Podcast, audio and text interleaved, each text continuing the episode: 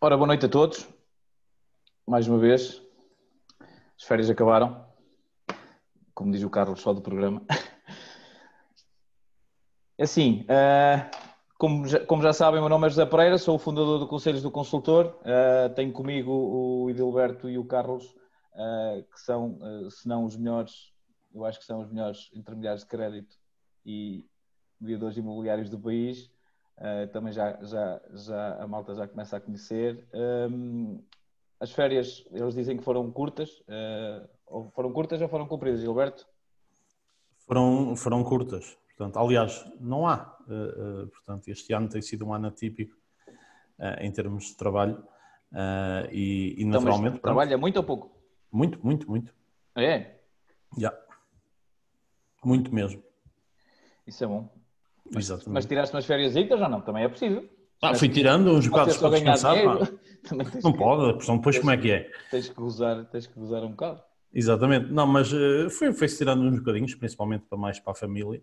Também é preciso e também faz tanta falta. Mas por acaso foi um ano em que desligar mesmo o chip é muito complexo. Não foi nada fácil, não. Aí tu tens um chip? Sim. Humano. E tu, Carlos, as férias foram boas? Foram curtas. São sempre, não é? É, 2 dias ali, 2 dias aqui, pouco mais. Também, meu amigo, só queres trabalhar. Se querem ganhar dinheiro, querem ficar ricos à força toda. Bom, a pessoa vai de férias. Nós temos que ir de férias, mas temos que deixar os telemóveis em casa, porque senão é impossível. Exatamente. Mas vocês notaram muita diferença desta questão de estarmos sem muitos turistas estrangeiros ou nem por isso? Não. Em termos de trabalho, não. Ou seja... Não, estou a falar nas férias, os poucos dias que vocês tiraram. Okay. Não, também fui para zonas mais calmas, por isso também não notei muita afluência de pessoas. Nas zonas onde resido, que são zonas de litoral e beira-mar, sentiu-se menos. Agora, neste mês de agosto, agora nesta segunda quinzena já se notou mais, mas não é igual. Sim, eu fui falando com uma malta que foi para o Algarve. A minha esposa este ano não quis sair. E estavam-me a dizer que apanharam os hotéis com 40%, 30% e a maioria era portugueses, que tinha muito pouco. Tinha muito poucos estrangeiros e os estrangeiros que até tinham mais até eram espanhóis e franceses. Exatamente. Por acaso foi o que eu estive, o que me foram dizendo. Muito bem. Cá estamos para mais um programa, não é? Vamos ter aqui um setembro com muita força. Temos 2 convidados já fechados para a próxima semana e para a seguinte. Para a semana temos a Ariana Nunes da Renda Maior e depois vamos ter na semana seguinte o Pedro Anderson do Contas Poupança, em que vou tentar que ele nos traga uns livrozinhos para oferecer. Não sei se já viram a nova edição do livro. Já nem sei se é uma nova edição, se é um livro novo, mas até tenho a ideia que é um livro novo. Ele por acaso ficou de me enviar. Portanto, vai ser um mês que não podem perder os nossos programas, e é importante. A Ariana será muito mais percebermos. Nós já tivemos aqui um programa na questão das poupanças. A Ariana tem uma vantagem porque a Ariana trabalha com, digamos que, estes investimentos modernos que muitas vezes nós ouvimos falar. De podermos ser de alguma forma ressarcidos com um juro em empreendimentos que nós através de uma aplicação conseguimos investir com valores baixos, aqui outros fundos que conseguimos chegar, plataformas estrangeiras. A Ariana, aliás, eu aconselho a vocês a acompanharem o canal dela, porque é muito, aliás, no nosso mercado não tínhamos muito, essa oferta não existia praticamente, e por isso é que ela também está a ter um grande sucesso e depois ela parece uma excelente comunicadora, pelo menos nos vídeos que eu vou acompanhando. Portanto, vai ser interessante. O Pedro Anderson, pronto, já conhecemos, já está apresentado. Para mim tem sido das pessoas que mais têm contribuído para a poupança dos portugueses, com dicas espetaculares, e com programas que de facto fazem mexer a coisa. E pronto, e temos que ir ao tema, não é? O tema que é um pouco sensível, aliás, tudo o que nós aqui vamos dizer é da nossa experiência, do nosso dia-a-dia a lidar com os clientes, ou seja, não é vinculativo, ou seja, esta questão do divórcio é muito sensível numa questão de tribunais e de advogados, portanto, nós até temos evitado este assunto, mas tem sido sempre, aliás temos vários artigos até sobre o tema, e não podíamos fugir dele, porque temos muitas questões, aliás foi provavelmente o programa em que nós recebemos mais questões, e eu só coloquei o vídeo ontem, e temos aqui um número muito grande, e uma grande parte delas são um bocadinho de opinião jurídica quase, portanto, em que nós não queremos ir por aí, e é importante que percebam isso. Aqui o que nós queremos transmitir é, numa questão, o que é que nós aconselhamos, ou em situações em que nós temos clientes que têm créditos e divorciam-se, ou eram divorciados e depois passam a ter um imóvel e querem comprar com outra pessoa. Portanto, há aqui algumas coisas que nós podemos, de alguma forma, dar a nossa opinião e de como é que funciona com os bancos, essencialmente isso, e é por aí que nós queremos ir. Portanto, tenham sempre em atenção a isso, e é um bocado isso que nós vamos tentar abordar.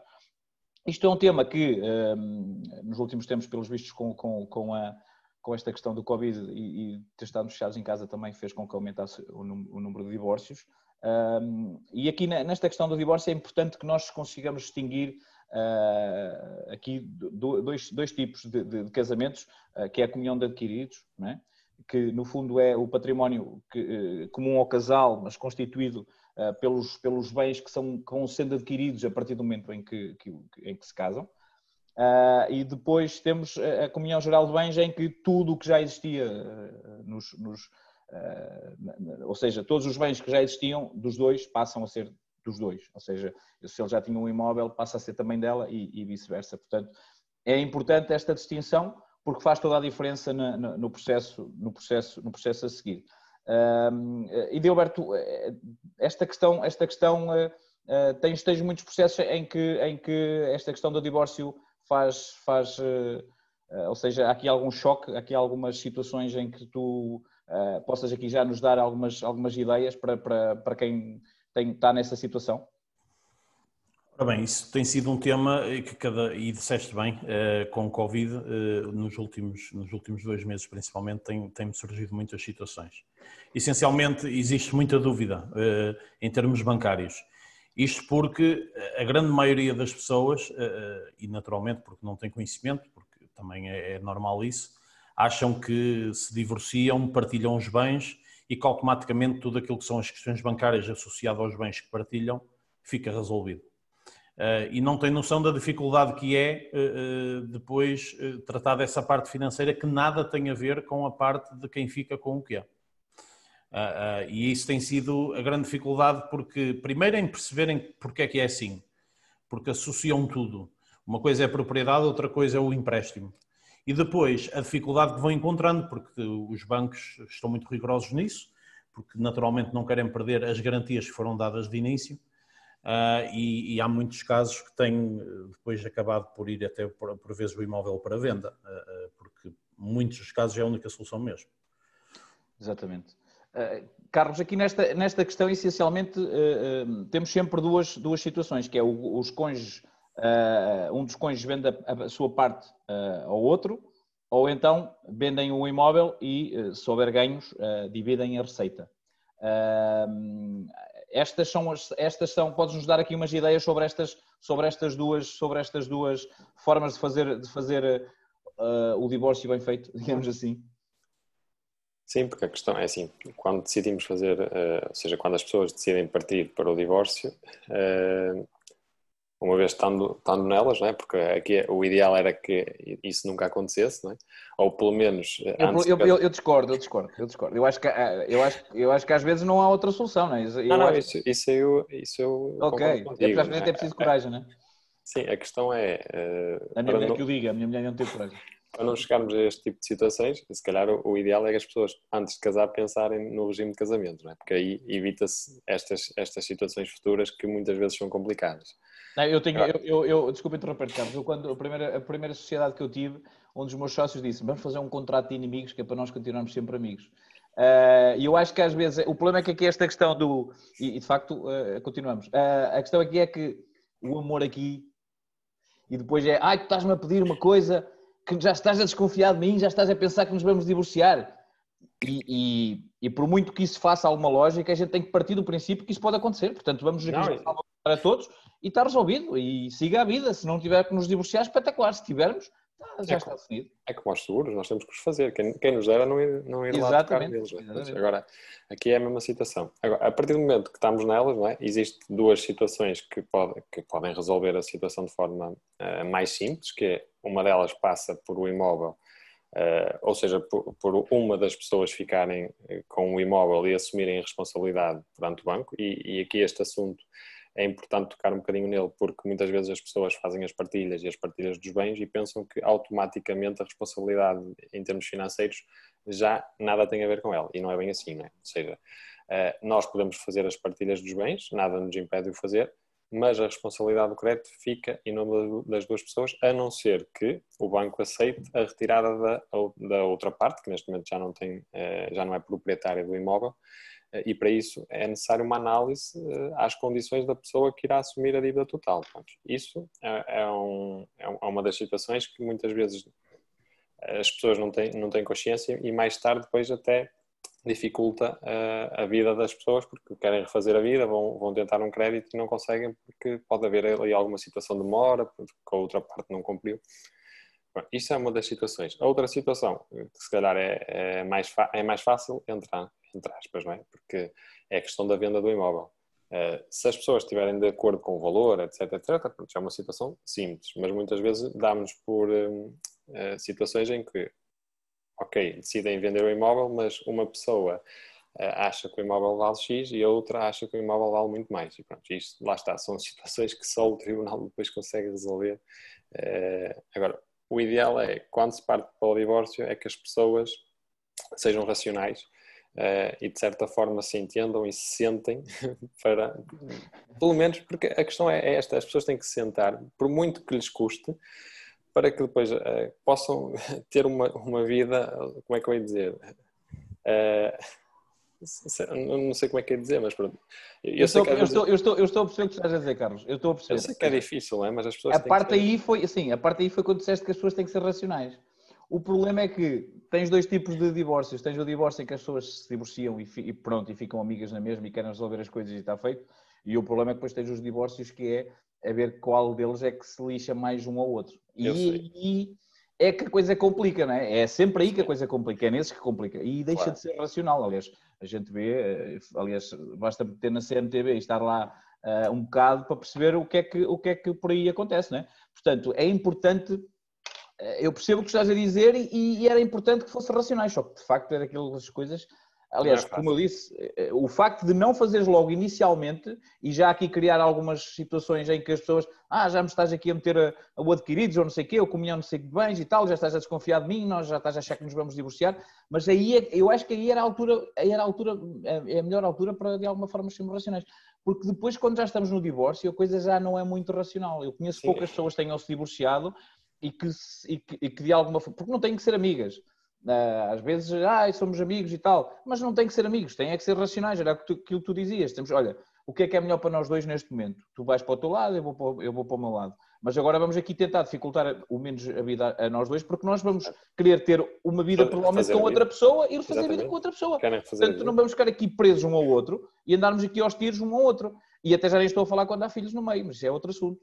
Portanto, essa questão aqui é sempre muito... Agora, o que tu dizes é, as pessoas têm que chegar a acordo, mesmo na venda de um imóvel, mas muitas vezes é por aí que a coisa chega, ou porque ainda acham que vão voltar, ou seja lá o que for, e então não querem dificultar a questão ali da venda, quando estão a criar problemas aos dois, porque o outro já está noutra vida, mas depois muitas vezes não consegue comprar uma outra casa, portanto andamos nisto, e isso é sempre irracional, mas pronto, isto também se fôssemos todos racionais, também se calhar tinha tanta piada.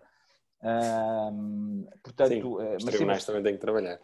Quer dizer, o repinto tem-nos dado um bocado de trabalho, não sei como é que é. Mas pronto, esta questão aqui é, estas aqui de facto são as duas situações em que as coisas podem ser resolvidas da melhor forma e por aí vamos, sem grandes stresses, e esta questão seria o ideal, ou a venda a um dos cônjuges e está resolvido.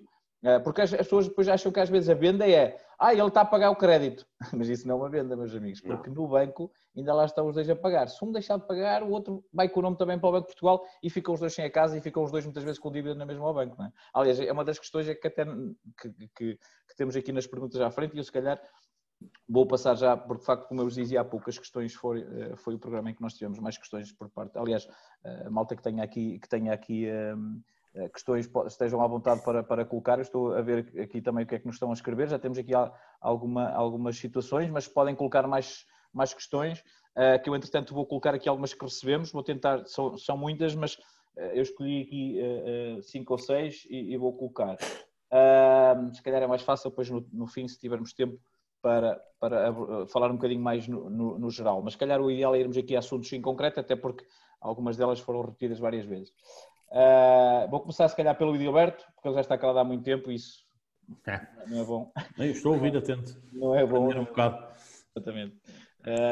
A minha esposa recebeu da família uma casa e no mesmo terreno temos um negócio onde trabalhamos. Tudo está no nome dela e nós somos casados com comunhão de bens. Tudo está hipotecado porque eram necessários muito trabalho. Então foi feito um empréstimo em seu nome. Tenho trabalho nos últimos anos, não sei se está mal escrito, peço desculpa, nos últimos anos para pagar o empréstimo no banco e restaurar a casa, mas a vida a dois tornou-se impossível. O que acontece neste caso com a casa e o empréstimo? Gilberto, percebeste ou queres que repita? União Geral de Bens, é isso? Acho que ouvi isso alguns. Tudo está em nome dela e nós somos casados com comunhão de bens, sim. Pronto, é assim, é muito simples. Tendo uma pessoa contraído o empréstimo, segundo aquilo que percebi, a casa é dos dois e o empréstimo é só de quem fez. Portanto, basicamente o que é que acontece? Em caso de divórcio, tem que dividir o bem, o valor do bem, e o empréstimo é da responsabilidade apenas de quem o fez. Portanto, lá está, duas coisas distintas.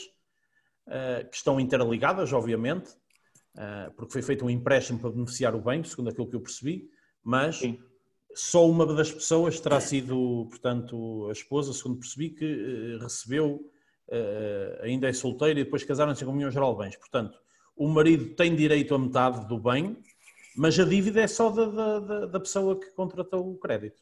Mas o empréstimo foi feito... Aqui está, tudo está hipotecado porque eram necessários muitos trabalhos, então foi feito um empréstimo em seu nome. Que deve ter sido, Carlos, uma pessoa que recebeu os bens e fez um empréstimo e depois o marido casou e naturalmente fizeram uma vida e ajudou a pagar. Pronto. Sim, porque a questão também não é muito clara, não é? Porque se fizeram um empréstimo depois de casaram, acho que a responsabilidade é dos dois, não é? Digo eu. Não, mas ali está a dizer que só fez em seu nome, portanto presumo que seja no nome da pessoa. Está no nome dela, então fez antes de casar. Exatamente. Não, porque a minha esposa recebeu da família uma casa e no mesmo terreno temos um negócio onde trabalhamos. Tudo está em nome dela e nós somos casados, em comunhão de bens. Portanto, ele depois fez o crédito em nome dele. Mas como está... Em nome dele? Sim. Ou dele ou dela, isso é que não dá para perceber. Mas pronto, independentemente disso, o crédito é da responsabilidade só de quem o fez. Eles também podem ter... Não, nós estamos aqui a confundir isto. Isto era dela e pediram o crédito em nome dos dois. E ele agora quer se divorciar e o crédito, os bens não são dele, mas o crédito está em nome dele. Mas então os bens são dele também, Zé, metade. Porque... Então deve ser comunhão de adquiridos. Pois, ele diz comunhão de bens. Sim, mas a confusão é esta. Pois, tem aí algumas confusões que eram preciso ser esclarecidas. A questão é, se for comunhão geral de bens, que é como aí está escrito, sim senhora, pode ser. O bem é dos dois e o empréstimo é dos dois. Se for em comunhão de adquiridos e se de facto foi solteira, que ela recebeu o imóvel... Pois aí o empréstimo é dos dois e o bem é só dela. Ok. Ora, vamos aqui então escolher outra. E até se calhar um bocadinho a ver com o que nós dizíamos há pouco. Para o Carlos. Olá, a minha ex não tinha capacidade para pagar o crédito, mas quis ficar com a casa. Entretanto, pediu-me para manter-me no crédito e foi o que fiz. Agora pretendo adquirir um novo imóvel, mas com a prestação desse crédito, a aparecer nas minhas responsabilidades, não consigo que me aprovem o novo crédito para o novo imóvel. Para além disso, descobri que já não paga prestações há alguns meses. O que devo fazer? Isso não é nada fácil. Isso é um bico de tribunal. Para já, tribunal. primeira parte é ou vender já o imóvel, não sei, arranjar uma forma de vender já o imóvel. Se ainda não tiver com o nome no Banco de Portugal, o ideal é isso. Pois, o ideal é, não tendo o nome no Banco de Portugal, é vender o imóvel. Às vezes até pode ela estar com algumas prestações em atraso e a situação ainda se conseguir resolver. Estando já com o nome do Banco de Portugal, já é mais complicado. Além de vender o imóvel, depois vai ter que esperar ali algum tempo para que a situação dele fique regularizada e que possa voltar a pedir um financiamento. Sim, aqui a questão... Mas estas situações aparecem com alguma frequência, pelo menos aqui a questionarem-nos, aparece esta questão de alguém ficar no crédito porque a outra pessoa não consegue, porque isto é bonito, tu podes divorciar, porque as pessoas não têm muitas vezes a noção disso, tu podes divorciar, mas não significa que o banco te deixe de divorciar. Essa é que é a questão, não é? É assim, eu tenho alguns casos, ainda tenho... Não tenho muitos até, mas tenho um caso de um divórcio em que o marido estava fora, ou seja, não sei o que se passou, mas pronto, o marido estava fora, e, entretanto, eles tinham adquirido uma moradia. E chegaram a um acordo, pronto, que a moradia ficaria para ela, mas a principal fonte de rendimentos é ele, não é ela. Neste caso, ele está fora, tem um bom salário, ela está cá em Portugal, recebe pouco mais que o salário mínimo. Ela quer ficar com a casa e o marido, por ele, disse que não há problema, ficas com a casa, o banco passa a dívida para ti, só que isto não é bem assim, não é? E como ele está fora, muitas vezes o que é que acontece? Ele basicamente até pode fazer a partilha de bens, faça o bem para o nome dela e não quer saber. Mas quando quiser, imagina que ela entra em cumprimento, quando quiser fazer alguma coisa ele não consegue, não é? Inclusive pode muito bem ser chamado a receber penhoras, de ordenados, essas coisas todas. Por isso as pessoas que pensam que, até aquilo que falámos no início, que pensam que ao fazer a partilha dos bens estão automaticamente isentos da responsabilidade, isso não acontece. Além de fazer a partilha dos bens, tem que obrigatoriamente ver com a entidade bancária se a outra pessoa tem capacidade para assumir a dívida. Sim, isso o banco aceita, não é? O banco tem que aceitar, porque estamos a falar de uma redução de garantias. As pessoas podem se divorciar, mas não significa que o banco as deixe de divorciar. Portanto, as pessoas muitas vezes não têm sequer noção disto. Por mais caricato que isto seja, o contrato com o banco é mais importante que o contrato entre eles dois. Portanto, exatamente. E as pessoas não têm muitas vezes a noção disto. Normalmente acham, pronto, vou ficar a pagar, e ela é que fica a pagar, mas o banco... Não está preocupado se ela está a pagar. Em caso de incumprimento, ele vai atrás de si também, meu amigo, ou minha amiga. Portanto, esta questão é quase como ser um fiador. Não há volta a dar, não é? É preciso ter muita atenção a essas coisas e a maior parte das pessoas acabam por não fazer e sem perceber que isso é uma obrigatoriedade. Isso só acontece quando de facto já há penhoras ou então porque quando pensam em comprar uma casa para fazer uma vida com outra pessoa, não conseguem por estes motivos, não é? Mas pronto, ok, vamos aproveitar que ainda temos aqui algum tempo para fazer mais algumas perguntas. Agora se calhar para o Idalberto. Ora diz aqui, boa noite, eu e o meu ex temos um imóvel em conjunto com um empréstimo à habitação associado. Estamos a separar-nos e pusemos o imóvel à venda. Na minha opinião o valor está demasiado alto, mas não chegamos a acordo para baixar e assim a casa nunca vai ser vendida. E também não chegamos a acordo sobre o valor que ele teria de me dar para ficar com a casa. Eu não quero continuar a viver na casa, pois a situação não é gerível. Vou ter de alugar outra casa para viver. A minha pergunta é, tenho de pagar a mensalidade de 50% estando apenas ele a usufruir da casa? Mais tarde, em caso de venda, esse valor pago apenas por ele terá de ser deduzido nos lucros? Eu gostei desta parte de lucros. Obrigado. Bom, eu acho que até essa pergunta acaba por ter duas questões. Sim, tem duas. Tem duas. Exato. Portanto, a primeira, e tentando responder à primeira, tenho que pagar, naturalmente, tenho a responsabilidade, não é? E, no mínimo, a responsabilidade moral, porque é dona da dívida, não é? É dona do bem, mas é dona da dívida também, portanto, e, no mínimo, tenho que assumir 50%. No caso neste caso, o ex-marido, vir a assumir esses encargos todos que advenham do imóvel enquanto mesmo está em venda e mais tarde sendo vendido, não tem que dar rigorosamente nada. Portanto, não há nada que regule isso, a não ser que seja um acordo feito e devidamente redigido, talvez por alguém de direito, um advogado ou alguma coisa assim, que possa isso ficar acordado, digo eu. Agora, em termos gerais, em termos daquilo que é a responsabilidade bancária e do divórcio, o facto de vender, isto é, o marido anda a pagar 3 anos, chega ao fim de 3 anos, vendem, e ele quer, além de dividir o lucro, o suposto lucro a meio, e ele ainda ter que receber aquilo que andou a pagar sozinho, não tem que o fazer. Sim, não, só se tiver escrito. Sim, exatamente. Sim, lá está, só se tiver. Porque aqui o moral, moralmente, sim, fala o que vale. É? Mas aí também é uma incoerência do ex-marido, acho eu, não é? No sentido, se for para vender, ele quer um valor muito grande. Mas também lhe oferece um valor muito pequeno a ela. Claro, isso são problemas de divórcio. Foi o que falamos exatamente há um bocado. Qual bom senso? O problema está aqui porque, no bom senso, o que tu fazias era chamas um mediador imobiliário, ou até 2 ou 3, até para ter várias opiniões, e dizem, o valor de mercado para se vender neste momento é este. Sim, não fazendo a mais pálida ideia do que se trata, em concreto, não conhecendo as pessoas, por aquilo que está escrito... Terá sido a senhora a pedir o divórcio, é a primeira conclusão que eu tiro. Sim, mas isso também é igual. Né? A questão aqui não vale nada, a questão é que não vale nada, mas depois as pessoas... Sim, mas quando tu dizes o moralmente, vale zero. Eu acho que é bom senso, não sei. Sim, Idalberto, isso o bom senso, eu percebo isso, mas o problema é que aqui tu não podes meter o bom senso, tu estás a dizer, ok, ele pagou 50%, tem que pagar os 50%, mas eles podem ter falado entre eles que não, opá, tu ficas com a casa e não tem que ser os 50%. Portanto, isso aí vale o que vale, não é? A questão é, o problema é quando as coisas começam a descambar. Esse é sempre o problema. E para o banco, eles não têm que pagar 50-50. O banco tem que receber os 100.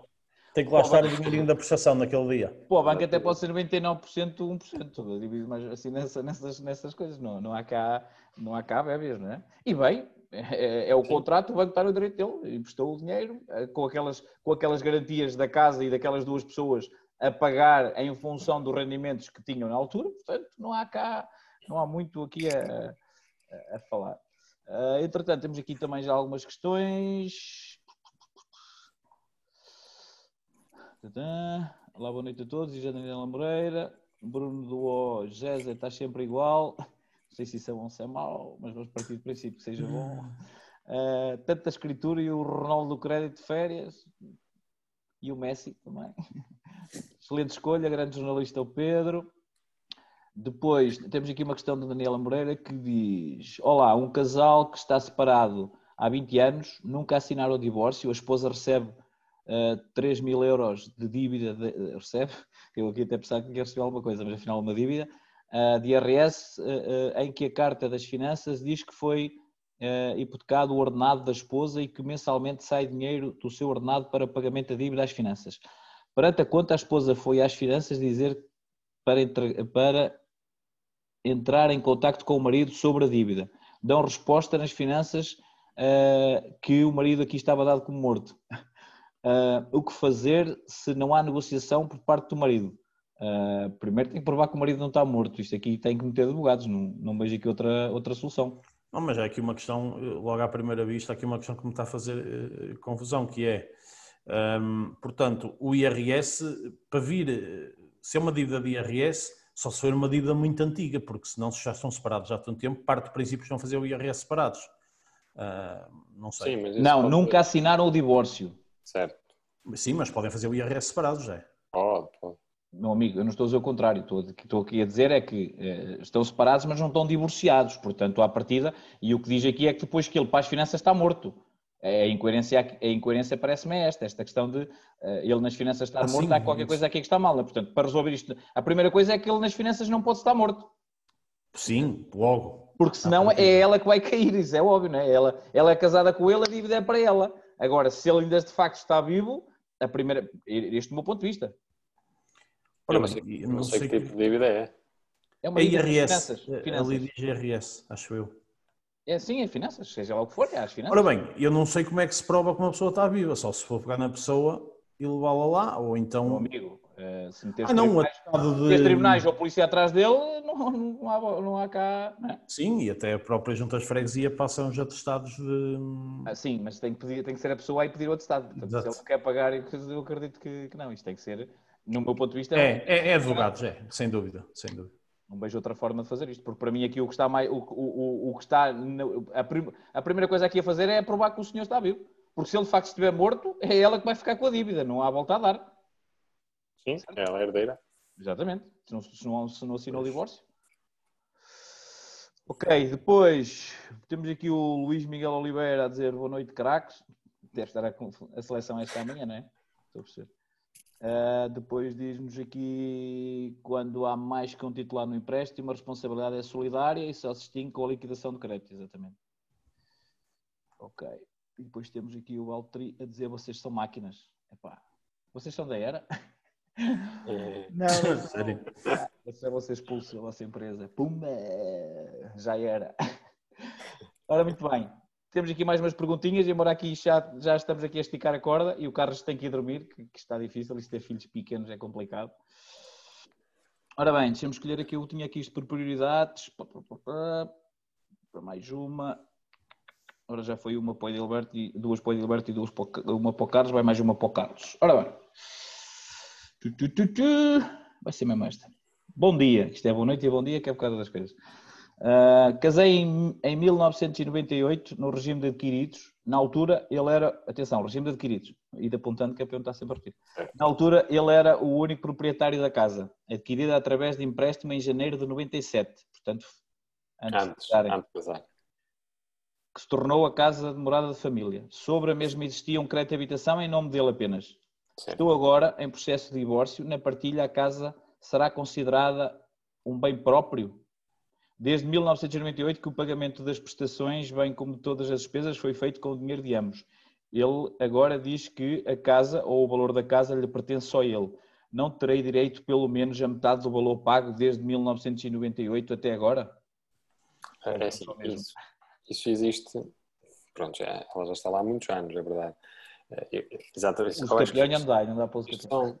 São questões de tribunal. Se formos pela lei, ou seja... Se formos ver aqui, regime de comunhão de adquiridos, ok, só o que é dele, ou seja, o imóvel só seria dos dois se fosse depois de casados, por isso neste caso o imóvel é só dele, o crédito também só está em nome dele, o facto dela o ter ajudado a pagar as prestações, isso legalmente não lhe dá direito de lhe pedir nada. Agora, eu não sei se será morada fiscal, porque eu sei que existe aqui algumas coisas outras. É morada da família, É morada da família. Por exemplo, no caso deles não estarem divorciados, se o marido quisesse vender a casa, mesmo ela sendo só dele, ela teria que consentir. Sim, sim. E no caso do divórcio, pronto, lá está.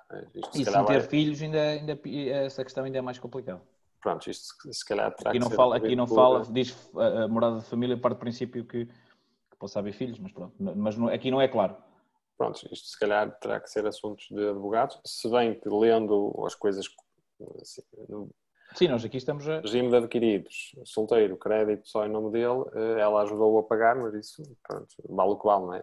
Agora, na realidade é morada de família, se ele quisesse vender ela tinha que consentir.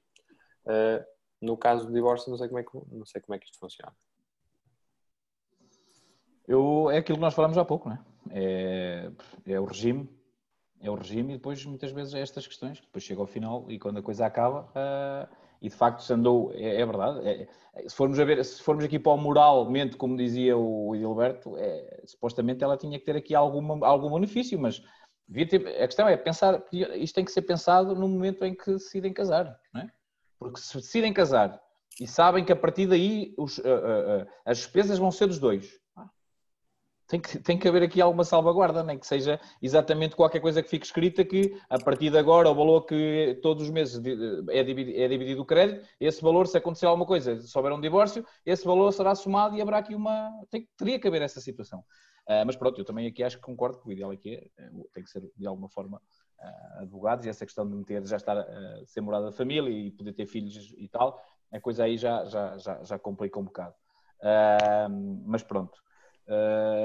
Sem nos alongarmos muito mais, agora deixa eu ver aqui que há mais aqui. Diz aqui o Luís, o indivíduo está dado como morto, não tinha seguro-vida. Não sei se a dívida era de crédito de habitação ou era? Era as finanças, mas teria, se fosse um crédito de vida puro... mas aqui já abaixo já vamos perceber que não estava como nós achávamos, porque eu acho que isso ficou implícito. O Pedro Oliveira é que está, esta hora também já não ajuda. Diz-nos depois novamente a Daniela, o senhor está vivo, como é óbvio, a dívida é antiga por ele não ter feito IRS e não declarar a empresa que tem. Daí surge a dúvida para a esposa pagar. O nome do senhor não aparece nas finanças, em última atividade da empresa, por isso as finanças acham que ele está morto, ou no fundo está a dizer que ele está morto. Mas eu volto aqui ao mesmo, Daniela, na minha opinião, isto é advogado e provar às finanças que ele está vivo e que a dívida é dele, ponto final. E se o divórcio não está assinado, também convém tratar disto, porque se o senhor até para as finanças aparece, tenho ideia que pode ainda... causar mais problemas. Exatamente. Depois diz-nos aqui o Luís Oliveira, pensava que era dívida de crédito. Lá está. As letras pequeninas ele tem dificuldade a ler. Era isso que eu estava a achar. E pronto, também já estamos aqui a esticar a corda. Tinha aqui mais algumas questões, mas se calhar fica para uma próxima. Este de facto é um assunto um pouco sensível, aliás, pelo número de questões que nos foram fazendo. E uma grande parte, como eu já vos disse, era de fórum judicial, portanto, eu até de alguma forma tentei não trazer para aqui, foi mais estas questões de crédito e o que pagava e a questão de ser comunhão de adquiridos, o geral de bens. Foi um bocadinho por aí que nós tentamos ir. Tenham muita atenção a estas questões. Quando nos casamos, isto é tudo muito bonito. Mas depois pode correr muito mal. Portanto, estas questões são muito importantes ficarem... Eu conheço casais que fazem um contrato mesmo, quando se casam, fazem um contrato em relação a todas estas coisas. Porque há bens que se calhar faz sentido passar para os dois, ou pelo menos esta questão de pagar um crédito. Outros se calhar não, né? Porque já tinha uma coisa qualquer que não quero que entre, porque... E há forma de fazer isso. Portanto, desde que isso fique escrito, está tudo bem. E é a melhor forma de fazer as coisas, porque pode chegar um dia que as coisas não estão a correr bem e a gente tem que cada um ir para a nossa parte. E nem pode, porque às vezes eu também acredito que estas situações muitas vezes até levam as pessoas a não se divorciarem. Ai, não tenho capacidade de viver sozinho, ou tenho capacidade de ter uma casa sozinha, ou sozinho, ou porque tenho os filhos e não sei o quê, onde é que nós vamos morar. Portanto, quanto melhor isto estiver de alguma forma preto no branco, melhor. Mas lá está, isso, o amor e aquelas coisas todas acabam. Isto é um assunto em que tens o amor no início e o ódio no fim. Não é só o amor. Muitas vezes, percebes? Portanto, é uma coisa que... É o amor e o facilitismo, porque o regime de comunhão de adquiridos é o mais usual, não dá muito trabalho. Separação de bens é preciso fazer aí algumas, não sei se é testamentos ou comprar... É uma convenção antinupcial. Mas é preciso fazê-la, não é? Sim. E tem custos. E tem custos. Sim. Mas a questão aqui... Eu acredito que muitas vezes seja mais uma questão de e tal, tu não sei o quê, já estás a desconfiar de mim e tal. Esse é que é o problema, já estás a pensar no divórcio. Seja para ele ou seja para ela, eu aqui falo mais normalmente de uma coisa, atenção, que um bocado temos as feministas todas a batermos, não é isso que está aqui em causa. Aqui falo porque sou homem, portanto estou sempre a olhar para o outro lado. Mas também acontece o contrário, aliás, como nós vimos aqui, é fácil perceber. Agora, esta questão é muito sensível, portanto, tenham sempre atenção a isso e é muito fácil, se calhar, gastar uns trocos para fazer esse contrato, os trocos, ou seja, com um advogado para as coisas ficarem feitas, vai-vos poupar depois muitos problemas à frente, porque está no contrato, não há volta a dar, é assim, pronto, acabou, está arrumado. Quando a coisa fica assim um bocado meia em dúvida, a coisa pode complicar. Afinal, entretanto, entraram aqui mais algumas questões. Ok, obrigado, consultores e a Daniela. Obrigado nós, Daniela, por estar a colocar as questões e estar-nos a acompanhar. Temos a Sónia Pinto da Costa a dizer-nos, nos dias de hoje, já é possível divórcio sem consentimento do outro? Pode ser uma solução? Sim, para o banco é que... O problema aqui é sempre nesta questão dos créditos, não é? Existem algumas situações em que não é necessário consentimento. Violência doméstica, acho eu. Sim. Eu até acho que qualquer pessoa hoje em dia pode pedir o divórcio, mas aqui a questão tem a ver, perante-se, com questões financeiras. Eu espero que a minha mulher não esteja a ver o programa. Eu tinha prometido não ia dizer piadas neste programa, mas eu não consigo controlar. Eu não me consigo controlar. Depois, qual é o melhor acordo no casamento para evitar chatices no futuro? Será a separação de bens adquiridos antes e após? Daniela, é aquilo que nós estamos a dizer. A questão é que muitas vezes, na minha opinião, às vezes convém haver um contrato intermédio nestas questões que nós estamos a falar. Porque esta questão de já tinha uma casa, mas tenho um crédito, agora começam a pagar os dois. Será justo estar a meter, quer dizer, eu acabei-me de casar e agora vou meter uma pessoa nos meus bens todos que estão para trás e entretanto eu depois vou-me divorciar e ela vai ficar com uma parte ou ele, não é? É o que eu digo, é importante é as coisas ficarem preto no branco para que não haja situações. O regime aqui, para mim, é um bocado... O regime faz sentido haver estes dois regimes, mas eu acho que pode haver aqui no meio outras, esse contrato que nós temos estado a falar para resolver. Aliás, até após o divórcio pode haver esse contrato, não é? A dizer, ela fica com a casa, ela é que vai ter que pagar, portanto, há algumas coisas que se podem fazer, desde que seja... dentro da lei. Pá, isto hoje não para. Sandra Antunes, quando há dívida ao banco, os dois devem pagar? Sim. Se o crédito é dos dois, sim. Tem que ser. Não há muita volta a fazer, Sandra. Não há muita volta a dar. Depois temos aqui o Bruno a dizer, amanhã vai ser duro. Descansem. Não sei o que é que se passa para aí. Já começou a primeira liga? Sim, deve ser. Não sei. Muito bem. Pessoal, foi um prazer mais este programa, de volta de férias. Para a semana cá estaremos com a Ariana Nunes a falar um bocadinho sobre como é que nós podemos investir nestes novos tipos de investimento.